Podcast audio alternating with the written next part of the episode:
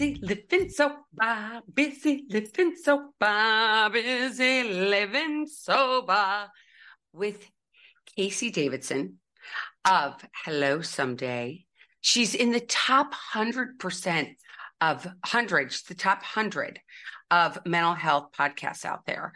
And I'm so honored that she's here. And I get to do something that she probably doesn't normally get to do, which is be in the hot seat. Yeah, definitely. I'm used to interviewing people. So, yeah. This is so fun. I love to hear people's stories, to share everybody's journeys, because I feel like navigating life can be so difficult. So, knowing that you aren't the only one is so important. Yeah, for sure. And she's also a life coach and a sobriety coach, aren't you? Yep, absolutely. Yeah. I started coaching full time. I left corporate gosh, four and a half years ago. So I've been doing this 24 7 kind of uh, since then, which is great. It's amazing. But before we get into what you're doing now, I love to hear people's backgrounds. And I knew because I was on Casey's podcast that she was from DC because we talked about it a little bit, have her having to go home for the holidays and stuff like that. And so we got talking about where she was originally from and how she's actually traveled the world. Tell us what that was like having parents as diplomats. It sounds so sexy. Yeah, it was interesting. Um, I think it is like a really incredible way to live. I met a lot of interesting people. I also don't think it's really easy on kids um, because we moved every two or three years and not just houses or schools, but countries and continents, which it, each one was so different. And you felt like you had really no control over your life in a big in a big way so um but of course it was kind of how i grew up so i didn't know very different so my parents um my dad joined the foreign service right out of grad school um and my mom met him and she already wanted to travel the world. She wanted to live in Africa. And this was back in 1969. So they got married, and their first assignment was Portugal. And then they went down to Botswana, which is in Southern Africa, where my sister was born. Moved back to DC, which was where I was born. My sister and I are 18 months apart. And then when I was three years old, we moved to Mozambique in Southern Africa for when I was three to five.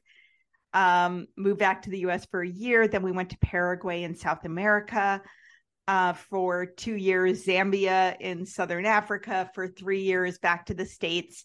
And then I went to boarding school like a month after I turned 14. Uh, so I was like, I haven't lived with my parents since I was 13 years old. Wow. That's a but, lot of, it's so yeah. much change. I mean, if, if you think about it, the language must have been hard too. The language. Yeah. Yeah, it was. Um, it definitely was. I mean, Paraguay is is Spanish, pure Spanish. Um, obviously, I went to an American school, but a lot of, I mean, I learned to speak Spanish um, watching telenovelas. That was how I learned.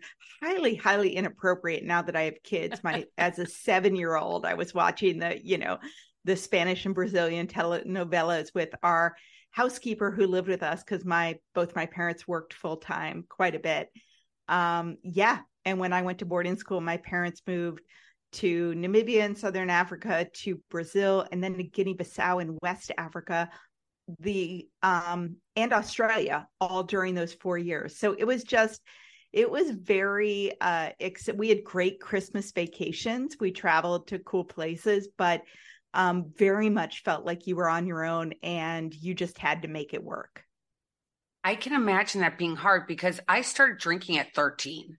So I know at boarding schools you think that you're like being your your kids are being locked up in this place where there's no drugs or alcohol, but is that the case? Well, not for everyone, but for me, I was a very, very good girl in high school. That changed in college. So I literally, I think I drank three times in high school, never on campus. I didn't do any drugs, I didn't smoke cigarettes. And that was because I felt like I had to be hyper vigilant to be good. So if I, you know, you got suspended for smoking or drinking, uh, kicked out for drugs, kicked out for drinking your second time, and I literally had nowhere to go. So the government was paying for boarding school and three trips home a year because they were living in a place without an American speaking high school. And they moved so much, thank God. So I had four years in one place. But um, if I got suspended, I would have had to go to my very old school grandparents in Ohio. And I always felt like I needed to be adopted by one of my friends' parents for long weekends or to rely on them to help me, you know, go buy ice hockey gear. So I was a good, good girl. And it totally contributed to my people pleasing and always wondering what people thought of me and if they liked me and, you know, all that kind of stuff. That must have been so hard. And where was your sister in the same school as you were? No. Well, my sister and I, you know, had sort of a contentious relationship. I was the younger sister.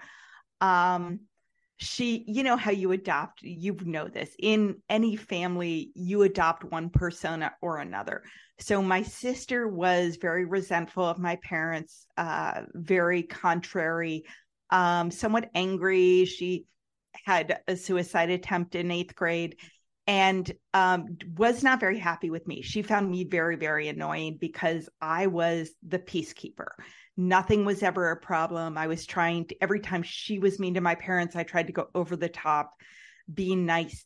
And um, so she, we both got into the same boarding school, and then I got into a different one. And I actually chose to go to a different boarding school in a different state at 14.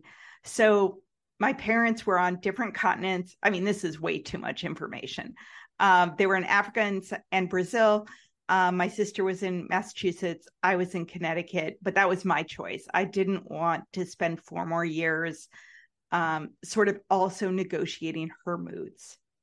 Oh my gosh, but that's a lot for somebody who's 14 because yeah. I think about it. I mean, now I'm 55 and it's still hard for me to make decisions, but to think at 14 with what you don't really know that much. Like we, you, we've seen a lot of the world, but you still inside these brains, we're like, I don't really know what I'm doing, but I just know I don't want to go there with her. I don't want to r- ruffle any feathers, right? And yeah, yeah, yeah. I, I, my son is 15 now, and I selfishly cannot imagine seeing him three times a year. I mean, he goes backpacking for a week and I like look in his bedroom like a puppy dog. Um, so you know, I I love um, being super close to my kids, and I think we always do the opposite of what we had. Um, I never wanted to not work. I've always wanted to work, mostly because I was I found um, being home with kids really challenging, but I want to be really close to my kids and go to all their games. And I didn't want them to move a lot as a kid because it was hard on me. So, you know, we just do the opposite. My my mother grew up in Ohio, never left the country, and graduated college and just wanted to see the world. And so it's just the opposite, right? Isn't that exciting though? She got to do that. Isn't that amazing? Yeah. I mean, nobody yeah. said no to her, or she wouldn't at least let anybody say no to her. Yeah. And she kept going for it. That's amazing. And it's such a great example for you and your sister as a woman, don't you think? Oh, yeah, totally. And she, um, both she and my dad did really, really important work. I mean, they did. They did wonderful things all around the world, often in third world countries.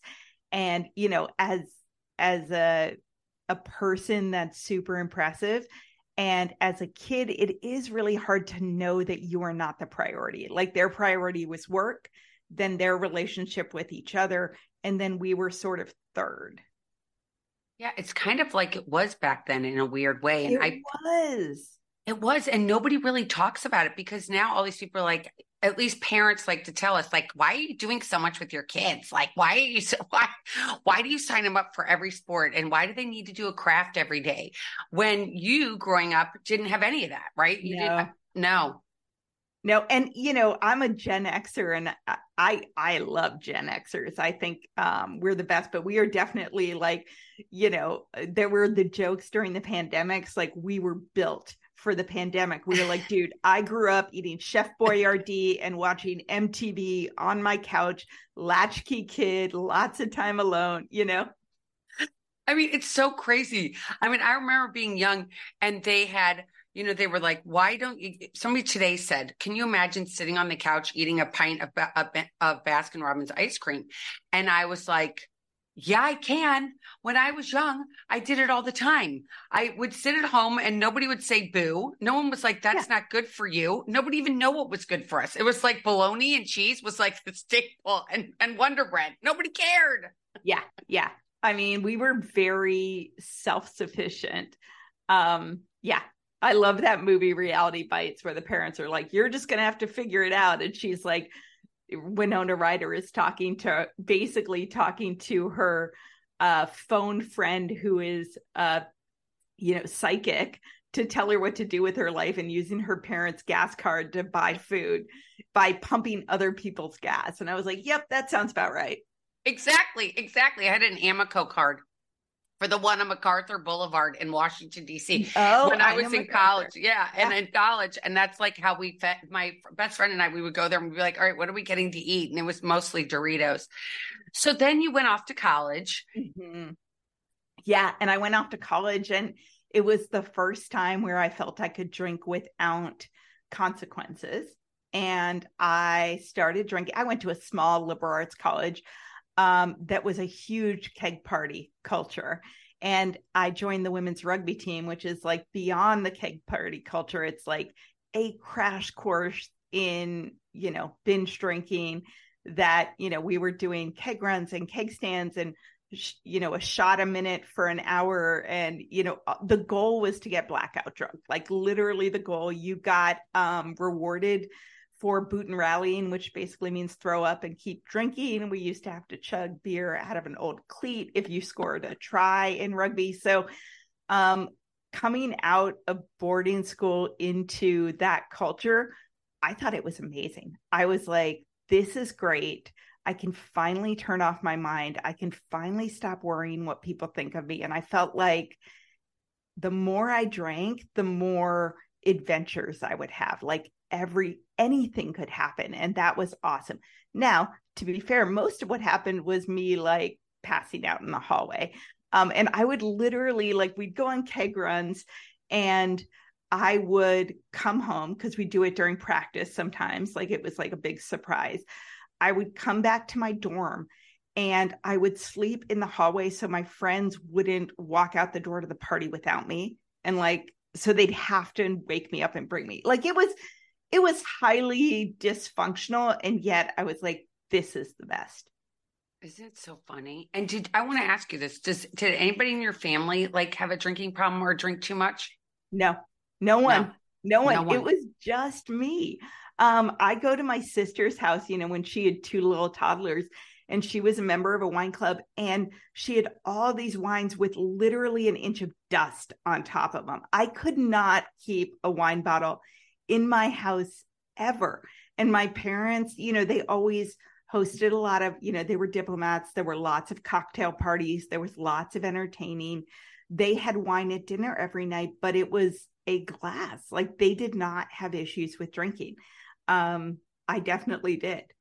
Well, it's so funny because you mentioned the, the cocktail parties because I was just talking to somebody about how we don't have cocktail parties like we used to have. Like all the t- our parents would have these lavish dinner parties and cocktail parties, and I remember looking at my mom going, "I cannot wait to be a grown up." Yeah. And have a pretty glass and a pretty dress and be happy, right? Because at their yes. parties, they were always happy. Even if they might not have been on the inside, they sure looked like they were happy, yeah. didn't they? Oh, yeah. And um, you know, I used to go to sleep and as a kid just listen to the party and the glasses clinking and um the all the conversation and all the laughter and I I literally was like this is the happiest sound in the entire world. Let's take a quick break. Do as I say, not as I do. Are we that generation?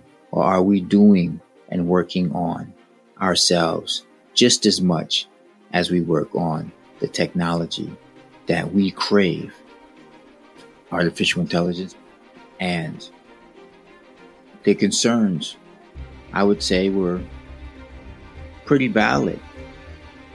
But the interesting thing about that is Is it valid because that's how we see ourselves? Are we are we looking at them but then really seeing us?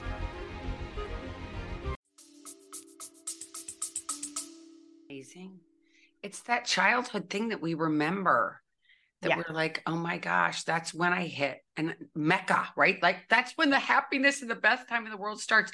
So you graduate from college, even though you're a party queen. oh, I got like straight A's. I was like the drink hard, go to the library, drink hard again. I mean, I was still a very good girl and a very people pleaser and felt like I needed to, you know, I wanted my parents' attention and I got rewarded for getting very, very good grades. And, you know, that was sort of my role in the family to be the one that that didn't need anything and was very grateful.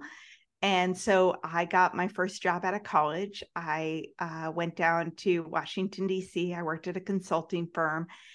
And um, it was a really stressful job for me. Um, it just, you know, I was calling Germany, doing competitive intelligence in German in the middle of the night. Like, first job out of college, so stressful. I was putting on my little suit and going to giant Fortune 500 companies and felt all the imposter syndrome. And then my dad got pancreatic cancer and was told at the time he had six months to live. He ended up having a big operation and, um, you know, he lived another seven years, which is incredible. Um, but he was diagnosed very young. And so I think he died at 62. So he must have been diagnosed 55. And my family is very like waspy and, you know, put your head down, get it done, don't get distracted. So he was told he was six had six months to live. My mother told me I couldn't come home. Like I made a commitment. I needed to work. Um, you know, they were living in Australia at the time.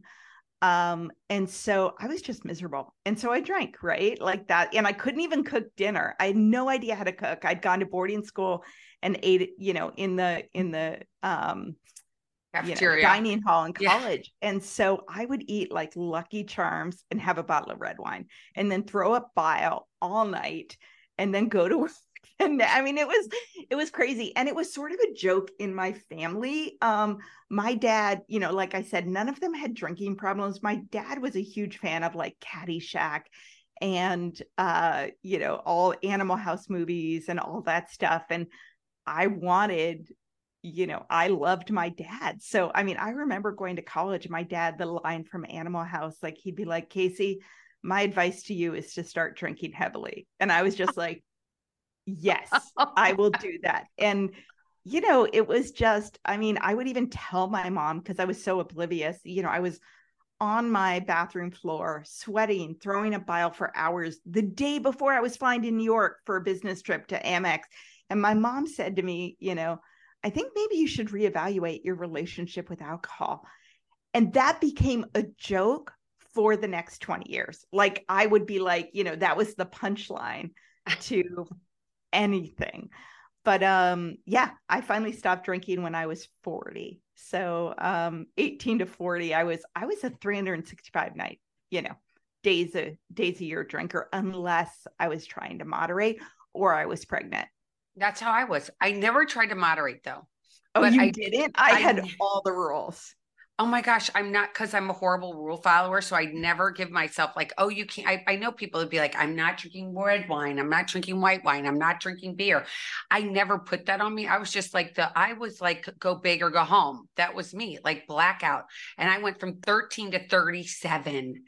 But Mm. so tell me about your husband. Where did you meet him on your journey? I met him in our my first job out of college. We were both at this consulting firm. Um, we came in with a class of like 30 kids right out of college. It was a really fun company because they hired 20 or 30 kids right out of college every year. So like 75 people in the company were under the age of 25. And we partied together. We started dating. We moved out to Seattle together. I would never have left DC. I don't quit jobs. I like security, but he was like, I'm out of here. So then I hustled, got a bunch of job interviews, offers. We moved to Seattle because my best friend from high school was out here. And we, my best friend lived on a floating home with her boyfriend, like very sleepless in Seattle. My husband and I somehow rented a floating home a mile away from them. And I would kayak to work. And, you know, it was, it was pretty great. Oh my gosh, but that's a huge move again. It's like, Yeah. oh my gosh, everywhere you've lived in the world. I mean, can I I, I can see why you would have wanted to stay in DC. Oh, I have not. DC. Yeah, I don't like change. I don't like change. I my friends are incredibly important to me. I like stability, and so yeah, he was like, "Are you coming with me or not?" And I was like, "All right." And then he wanted to live in San Diego, but my best friend was in Seattle, so I hustled and you know got like four job offers and they were going to move me and i was like we're going to seattle because my best friend was there and uh yeah we haven't moved again i mean we moved neighborhoods and stuff but we've been here uh 23 years now Oh my gosh, that's amazing. And did you guys drink together? Was he your drinking buddy? He was but um he still drinks. He's a normie you know the uh Yeah. the person who can i mean he drinks mostly every night but i was it was unspoken that he would drive home. It was unspoken that he was in charge of taking care of me. Um i was definitely a blackout drinker on the regular. Um you know sometimes a bunch of times i was dead weight at the end of the night. Um, I was a ton of fun. I just don't remember it all. And um, but I would also drink a bottle of wine on the couch. I would, you know, put the kids to bed and get back on the computer to work. And I would work while drinking um, because I was like, well, if I've got to work, I might as well drink. Although I drank every night, so I don't know what I was trying to pretend. Um, and I would make the rules, so I would you know, I was definitely worried about my drinking. Um, I think it started with I wanted to lose weight after the kids and whatever, but I did all the, um, you know, I'm going to join running club so I won't drink in the evenings a couple times a week. I'm going to do 5:30 a.m. boot camp so I won't drink too much the night before. I'll drink white wine because I like red wine better. I'll only drink while I'm out. So not at home um, so I couldn't drink too much. And then alternatively, I'll only drink at home, not when I'm out, so I won't drive. I mean, you know, you name it, I tried it. Clearly, it did not work. And was that thing that your mom said to you? Like, What? I think you need to reevaluate your relationship with alcohol. Was that always sitting in as Oh, much as everybody in the family was making a joke about it? You were probably like, okay, this isn't really a joke. Oh no. I mean, I probably, you know, I it's no fun to be on the floor throwing a bile, right? Like that was like, yeah, this probably isn't totally normal. Um and then was just always a huge drinker, lots of grayouts, blackouts, lots of hangovers. Um and then once my son was born, when he was six months old, I think was the first time I read Drinking a Love Story by Carolyn Knapp. Just amazing book. And I wrote myself a letter in a Word doc being like, I think I have a problem with alcohol. I have to stop. This is serious. And that, that was on a Tuesday. Vividly remember on Thursday coming back to that same Word document, coming over the top and being like, just kidding. I was overreacting like to myself, trying to justify it. And so that he was six months at the time. I stopped for a year when he was five, you know, went to a therapist that specialized in anxiety and addiction, went to AA for four months, um, went back to drink. Well, I got pregnant, so stopped drinking for a year, went back to drinking after my daughter was born, and then stopped two years later uh, with the help of a sober coach with uh, an online sober coaching program and a podcast books all the other things therapy you know And when was that that you that you how long has it been so far? it's been uh seven and a half years a little bit more february will be eight years It's amazing. So Yeah. I find it so interesting because I got sober, you know, 17 years ago in 2006. There wasn't any other option, right? It was AA. There was no like, I want to go to Sober Sis. There were no pod. I started this podcast over six years ago, but Yeah. I was not, Like that was not an option. So tell me, what did you think about AA and what worked for you and what didn't? I think it's always so interesting to hear because so many people, I want to just put this out there. You know, I know a lot of people have this black and white thinking that there's only one way to skin a cat. You either go this way or yeah. you go or you don't get it at all. And I love that there's I like the color in between. I'm not mm-hmm. wearing color today, but I normally wear a bright color.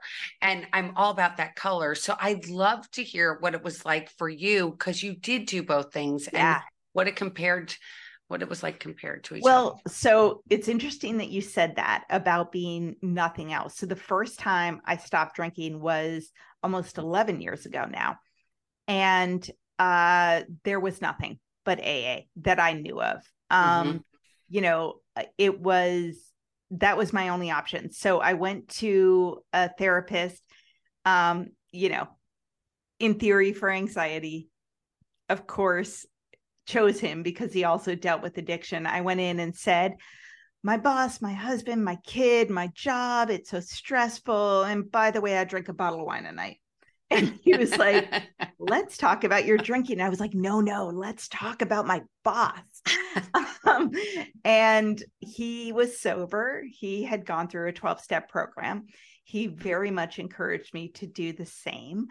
I did find through the most circuitous route an online Facebook group way back in the day um, called the Booze Free Brigade and uh, got on Facebook with them, and it was amazing. I remember posting for the first time from my office. I was a director at a tech company, terrified, and sort of typed in, like, after stalking them for like a month, you know, I'm this years old. I have a son. He's five. He's beautiful. I work in tech and I drink way too much and I'm scared and I don't know what to do.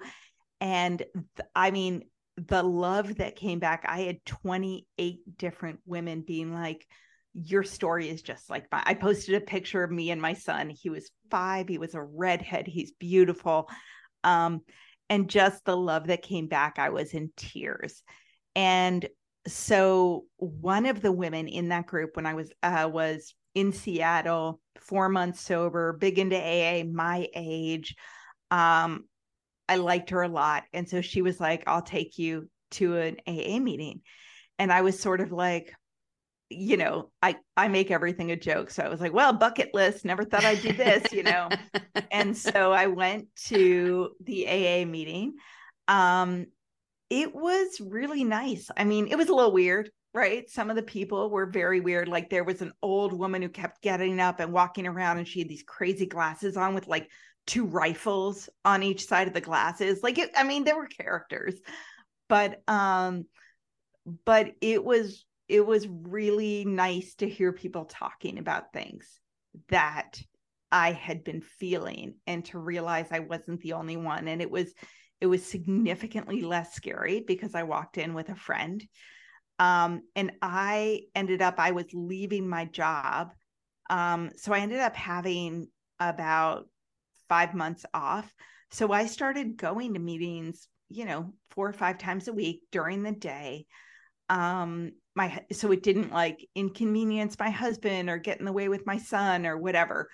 And um, I went to I I think I might have done not a great thing for me in that I ended up going to all women's meetings, which were good, but I went to a lot of big book study meetings and I happen to not be religious at all, like to have a visceral reaction against religion. Um, no judgment, just it's not for me. Um, and the big book read to me quite a bit like the Bible, and the way people interpreted it felt like this is scripture, and you follow this, and we recite this, and you know, I got a sponsor and she told me to get on my knees and pray every day that my obsession was lift it and I am like not religious. It was not my jam. And you know, I also at the time, you know, they eh, I would say things and she she'd be like that's your ego talking. And I'm like I don't have an ego. I have imposter syndrome. I have people please trust me. It is not my ego talking. It might be resentment. It might be, you know, boundaries I need to set. So for me, the people were incredibly nice, but I didn't like saying I was an alcoholic. I could have spent the rest of my life debating whether or not that was true. I didn't like you know, when I genuinely was upset about things being told that's my alcoholic brain talking, I was like, no, that's just me being a human with human emotions who actually needs solutions. So it was not for me. I like knowing it's there. I really do. Like I knew the whole time I was drinking that I could go back to it. And that was very safe for me. I know today that I could go back to it. Um, the people there were super loving. They were incredibly supportive. And um, I took a lot of wisdom from it that I hold on to today. I mean, you know, all the lines that are so true, like just do the next right thing and what other people think of you is none of your business. And, you know, all that stuff really, I hold it in my heart to today. But the next time I came back to wanting to stop drinking, I hired a sober coach. Um, we wrote, we emailed every day. She she lived in Paris. It was Belle from Tired of Thinking About Drinking. and She had a blog. Um, I had some Zoom calls with her. You know, I would block my calendar and go out to my car and talk with her. Um, and just very slowly started building from day one to day 16 to day 30 to day 100 um and now it's you know getting getting close to eight years later it's amazing. It's amazing. I love how you talked about the people in AA and what they look like because I always say it's the cheapest buck for entertainment that you could ever find in the world. It is so right? I, I love it. I love it because it is so entertaining and it's Yale to jail for sure. You've got everybody from the business suits yeah. to the person who just stumbled in and I appreciate the fact that the spirituality thing and the God thing didn't work for you because I think that has that happens to a lot of people and they fall unfortunately through the cracks because the God thing just doesn't relate. So you want you do you get cantankerous and you're like, I just I don't like this. You have that cognitive dissonance, right? Yes. You're like, I'm being told that I need to believe this, but I don't believe this. And that's just i mean honestly like what I, I have a bunch you know i'm a sober coach i have a bunch of clients who do coaching plus aa i have a lot of really good friends in the program who absolutely love it. I've gone to meetings you know since i've been sober but for me i think you need to find whatever mental structure helps you decide that life is better without alcohol and sustain that in a positive way that works for you. And that one just didn't work for me I just love that. And that there are options. Like yeah. what you know, that's the best thing today is that there's options. I mean, I feel like the society kind of kind of treats us like we're all robots. We all think the exact same way. We all have to do the same exact thing, or we're not we're not good because these people and i'm doing air yeah. quotes if you're listening to this this boardroom in the world world is judging you and i think that i think it took a lot of courage for you to go to facebook and be vulnerable and to and to speak up and say this is where i am and then to find that friend and then to keep coming and saying you know what i want to break up with booze and how am i going to do it so that it makes me feel okay yeah yeah. And I think that, you know, one of the things I really deeply believe is that if you want to stop drinking, if you're struggling with it or you know it's not working for you and you haven't been able to do it yet, it just means you don't have enough layers of support or the right support. And you should try different things. I definitely have women I've talked to, and I'm like, you should add in in person meetings. And a lot of times that's AA. I've had other women where I'm like, you really should think about inpatient. Like, but for some people, podcasts and books are what they need, or coaching with someone across the country. And I think you just keep adding those layers of support until you have enough that you stop and you st- stop seeing drinking as the solution and start seeing it as part of the problem. And, you know, for me, it was like, anti-anxiety meds plus therapy plus online groups plus an online course with online meetings plus coaching um you name it i it was just layers and layers i just think everything that you just said, it kind of brings tears to my eyes because, as I mentioned, there was no other solution when I got sober. Yeah. You know, and to know that there's other moms, other women out there, and especially since COVID, it's been so terrible the drinking that's been going on in the, in our homes Yeah. that we never thought was going to happen. I mean, I know way more people that died of addiction than died of COVID during, you know, the pandemic.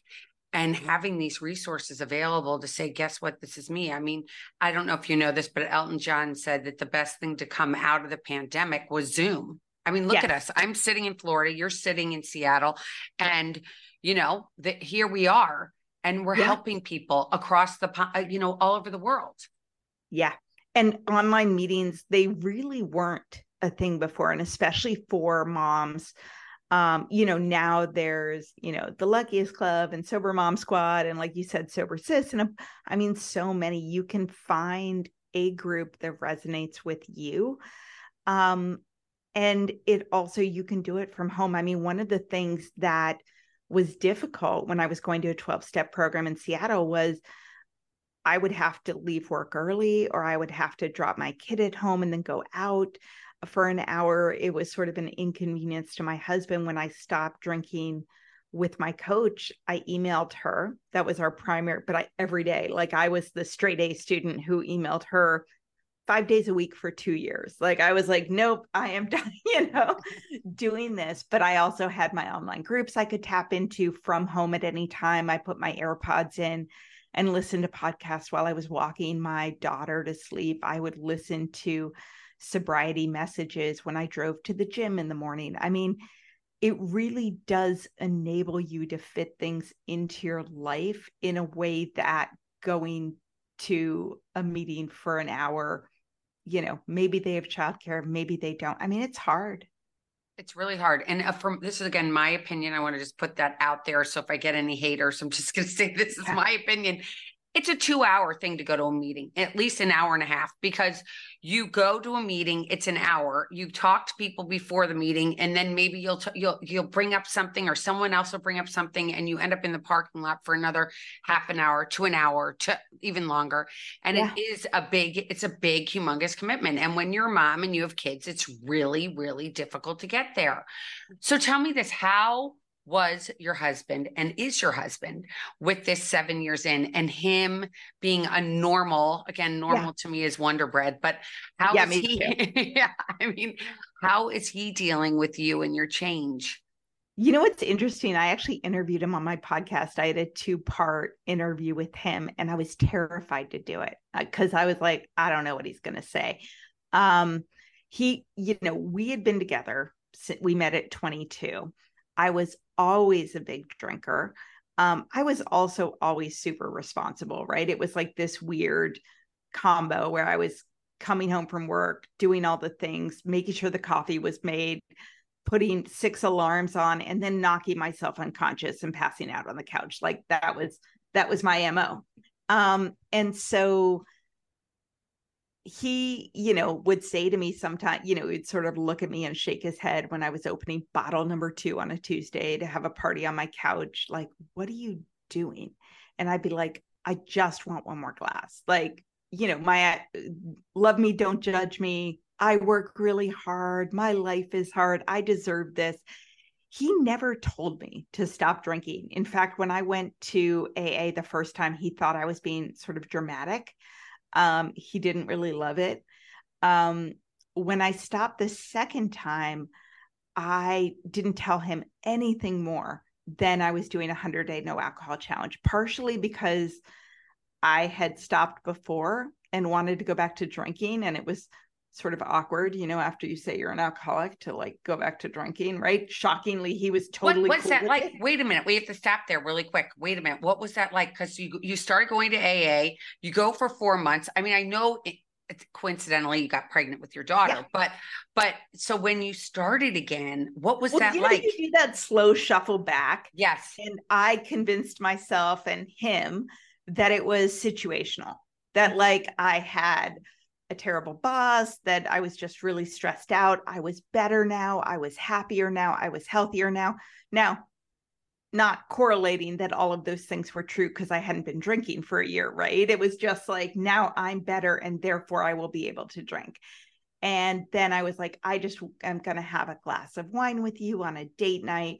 You know how it goes. Within a couple, you know, the next week I brought a bottle home because it was Friday.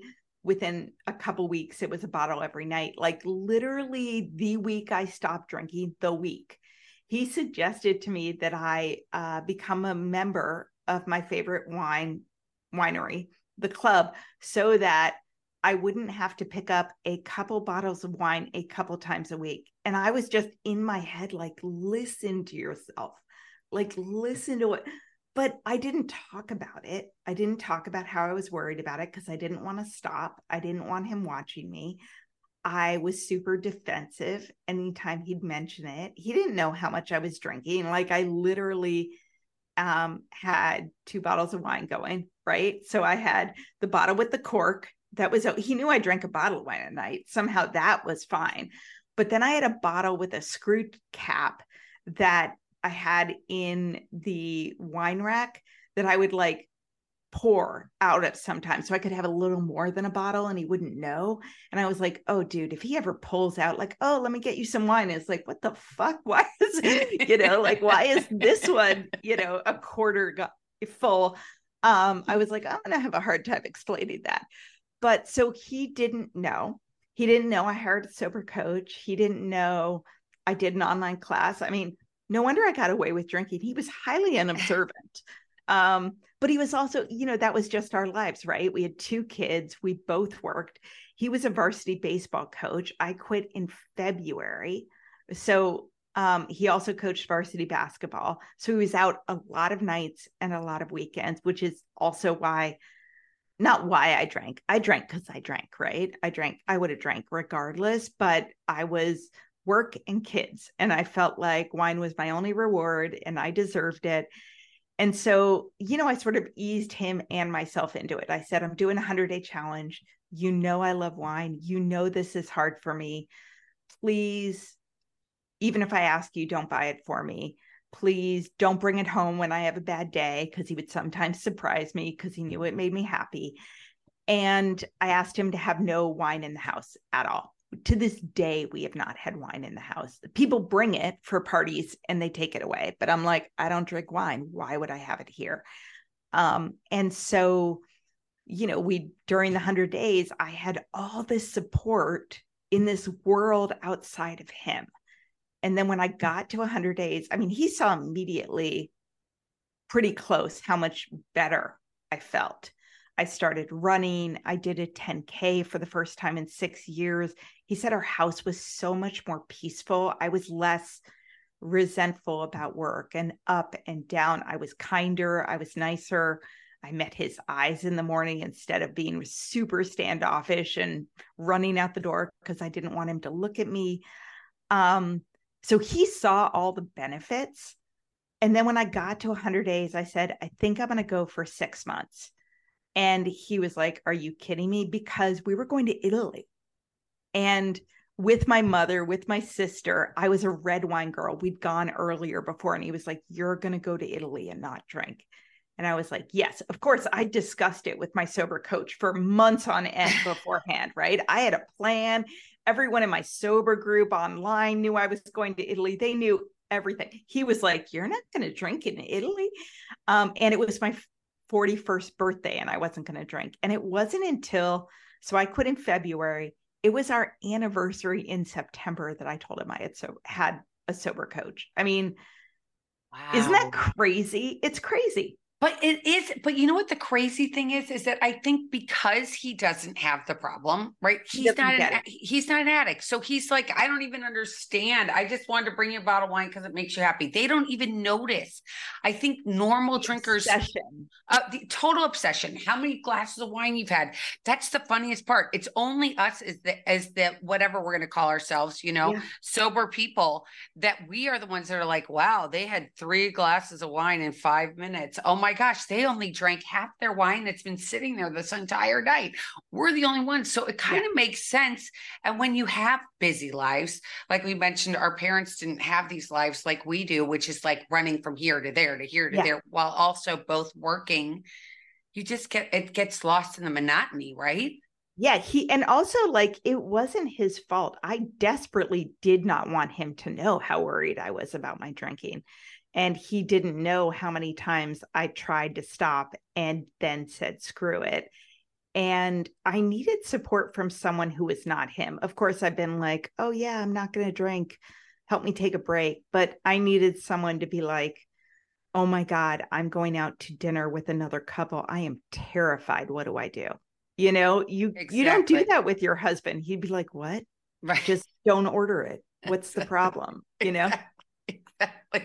Especially when they want to make you happy. I mean, that's really all. I mean, a lot of spouses just want to Yeah. make you happy. And I hate to say it, but make you, you know, shut up, be happy, let's have sex. That's about it. Yeah. Oh yeah. Right. and you're like, he also he did not want me to stop drinking completely he didn't he wanted me to not pass out on a tuesday night but he wanted to go on a date night and have me drink. He wanted to have me go on vacation and have me drink. I think he would be if i had said because i know from the first time i did it i have a problem with alcohol and i'm i'm never going to drink again he would have had a lot of fears about our relationship and our marriage and what it would mean. And so by doing for me the incremental thing, I was able to ease him in. I was able to ease myself in, be like, okay, we still have fun. We still travel. We still go on dates. We still have sex. And this part's better. And so he said to me once, he was like, yeah, but you never rip off my shirt anymore. And I was like, oh, babe, no offense. I don't remember that. Like I was in a blackout gray out. I, you know, I would wake up in the morning and be like trying to like do the detective work. Did we have sex? So, you know, he misses some parts that I was like, oh, honey, sure. is awesome. I love that. so what when did you decide to become a coach yourself and what made you decide to start the podcast? Yeah. So I, um, I, it's, I feel like women go through different things. So my first year was all about just not drinking. And it was, I didn't, you know, the whole first year is hard, right? But I also was adding all these more friends and inspiring friends and, you know, people I wanted in my life. And I was feeling better about myself and I had new interests. My second year, I just wanted not drinking to be a part of my personality, not defining to me. So I was like, I'm a wife, I'm a mom, I work at L'Oreal, I quit drinking, I live in Seattle. Like it was like that. And that was cool for like two years. And then when, you know, at the end of my my third year sober, I just realized that I did not care about my job anymore. And I probably hadn't for a long time. Um, my job stressed me out. It was e-commerce. We were constantly trying to hit daily daily product sales matched last year increased by 20% we worked all thanksgiving weekend no one could take a break from like october 1st to christmas um, and i was just like i don't care and i don't want to do this anymore um, and I was going to therapy, which I loved. And my therapist, you know, we spent half our time talking about work and my anxiety about it and what I wanted to do. And I'm such a fan of talking to someone outside of your spouse, even if they are incredible and supportive, including about my fears about work, because my husband would just want to tell me what to say to my boss or just tell me to quit my job and find a different one. And he also didn't want me to quit my job because, however, your life set up, you know, I was the primary breadwinner. I made a lot of money. It worked for the kids' schedule. He had too much invested in the life we had set up together. Mhm. And I needed someone outside of that, you know, dog in the fight or skin in the game or whatever metaphor you want to use. I needed someone who did not rely on my income or my availability to help me sort my fears out. And so my therapist said, I think you should become a coach. I think you'd be great at it. And I said, Oh my God, I was in these groups. I was like, everyone's a sober coach. And she was like, Nobody I know, I've never even heard of such a thing. And she said, I have five women. I live in Seattle. I have five women at Microsoft and Amazon. I would refer to you tomorrow if you were certified. She's like, I have so many working women who drink way too much and they need more than a 50 minute session once a week. They need someone who gets it. They need the resources you have. They need the mindset you have. And she's like, I never even heard about this entire universe of support till you did it. And so I decided to go back to coaching school while I was working. You know, amazing. I could barely cope with my life when I was drinking. And yet somehow I found time to go back to coaching school for nine months and start a business while working full time at L'Oreal with the same two kids, you know. And so um, I went back to coaching school. All I told my husband was, you know, and my husband and I have a great relationship. Apparently, I don't tell him a lot, but I'm pretty independent. so I just told him, I want to see what how this goes. Best case scenario, I'll love it. It'll be my second career. Worst case scenario, you'll take the kids and help me out on nights and weekends, and I'll get great personal development and make some new friends. It turned out I loved it. Turned out I was pretty good at it. Um, and so I started coaching women um, life coaching. I did not know I wanted to do sober coaching. Started coaching women, you know, basically every woman I knew at work who was done everything right, gotten every promotion, got married, had the house, had the kids, and was so unhappy and couldn't figure out why. And then I figured out that the women who had that same profile, but also drank too much, were my favorite to coach because you remove the alcohol and like 60% of your life gets better right away. Mm-hmm. And then also as part of that process which i know you know you have to get really honest about your triggers and your life and your fears and your insecurities and how you take care of yourself in a way that if you're just doing life coaching you don't you don't talk about your fears about your spouse or your struggles with your children. You talk about, like, I think I need a new job, you know, or whatever it is. So, and I, I knew how to do it, right? Once you get sober, you know all the resources, you know the steps, you know the fears. So I started doing that and um, left my corporate job. I went full time, you know, four and a half years ago and started my podcast six months after that. And now I'm on you know, nowhere close to where you are, but I think I'm at episode 190, which is crazy to me. And it's been totally fulfilling.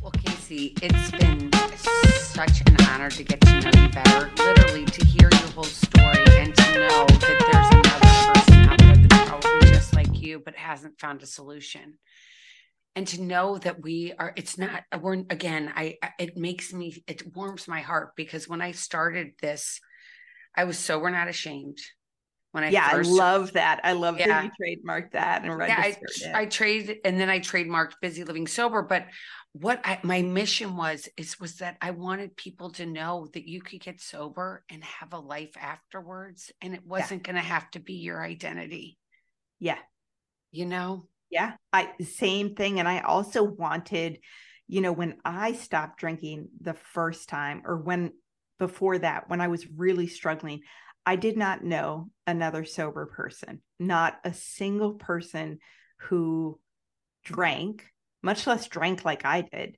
and had stopped and had said that life was better. And I felt like it was like pulling this thread. I found one resource and then I found another and then I found another. And it was so random and convoluted. And I felt like I want people to stop stumbling around in the dark. I want them to have all the tools all at once and like know the different. I mean, I've had people on my podcast who are in 12 step programs, therapists, addiction experts. I mean, yoga teachers, breath work. I mean, any modality to help you, whatever helps you wrap your mind around the fact that like I want to try a period of time without alcohol, and here are all the tools that'll help me do that. Um, I'm pro that, you know? Oh, I am so pro that. All right, before I let you go, I have one last question because this uh-huh. is going to go out before Thanksgiving. It's actually going to go a week and a day before Thanksgiving. That's next Thursday. Got it.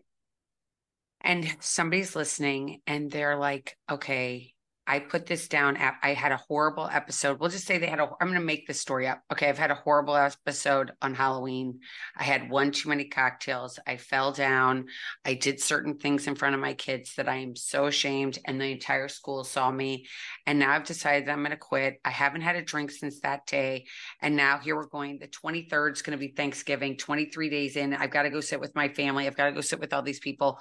What do you say to that person? Yeah. Yeah number one piece of advice tell people in advance you're not drinking. That will take you 80% of the way through getting the night through the night alcohol free. But I will also say you don't have to tell them all the crap. You just have to tell. I mean, I am the biggest fan of I'm doing a 100 day no alcohol challenge. I'm doing a 100 day um, health kick where I'm not drinking. And by the way, if I haven't had a drink since Halloween, I'm on day 23 of my 100 day challenge, right? And I'm sleeping better and I have less anxiety and I have more energy. If you present it in a very positive way, it is hard to argue with that. It's hard to say, oh, come on, just have one. Why are you being so hard on yourself? If someone's like, oh, I stopped drinking and I, I'm sleeping like a baby. I don't care if it's true or not, just say it. You know what I mean? Like, you will have less anxiety you will have more energy you won't you'll have more hours in your day but i usually like i say oh so you know text people. So text whoever's coming over wherever you're going just be like can't wait to see you. We'll have the turkey the sides this that bunch of non-alcoholic beverages. Um if your spouse drinks i'm always like get the alcohol out of the house and if you can't get it all out at least get out your drink of choice, you, whatever it is. And so for me, it was the wine. I was like, Michael have beer. By the way, I'm not drinking. I'll have a ton of non alcoholic beverages on hand, but if you want anything else, bring it. Like that is, they know in advance. Same thing if you go to Thanksgiving, tell them in advance you're not drinking, but be like, don't worry about me. I'm going to bring my non alcoholic you know, sparkling brut or non alcoholic beer or just your kombucha or whatever it is, like San Pellegrino, bring your own stuff and tell them in advance. I absolutely love that. Thank you so much for coming on. And I want to tell my listeners if you want to reach out to Casey, I'm going to have all of her links, how to find her website, how to email her. If you want her to help you along your path, she'd love to help you. And the link to her wonderful podcast. Thank you so much. Oh, happy oh, Thanksgiving. So yeah. Happy Thanksgiving to you. And it's such a pleasure to get to know you. I love meeting other podcasters and other sober women and other coaches. So you hit all the boxes. Oh, and I can't wait to one day meet you in person. I know. Oh my gosh. Well, everybody, thanks for listening. And I will be back next Monday. And until then, remember to keep getting busy, living sober. Bye bye, everyone.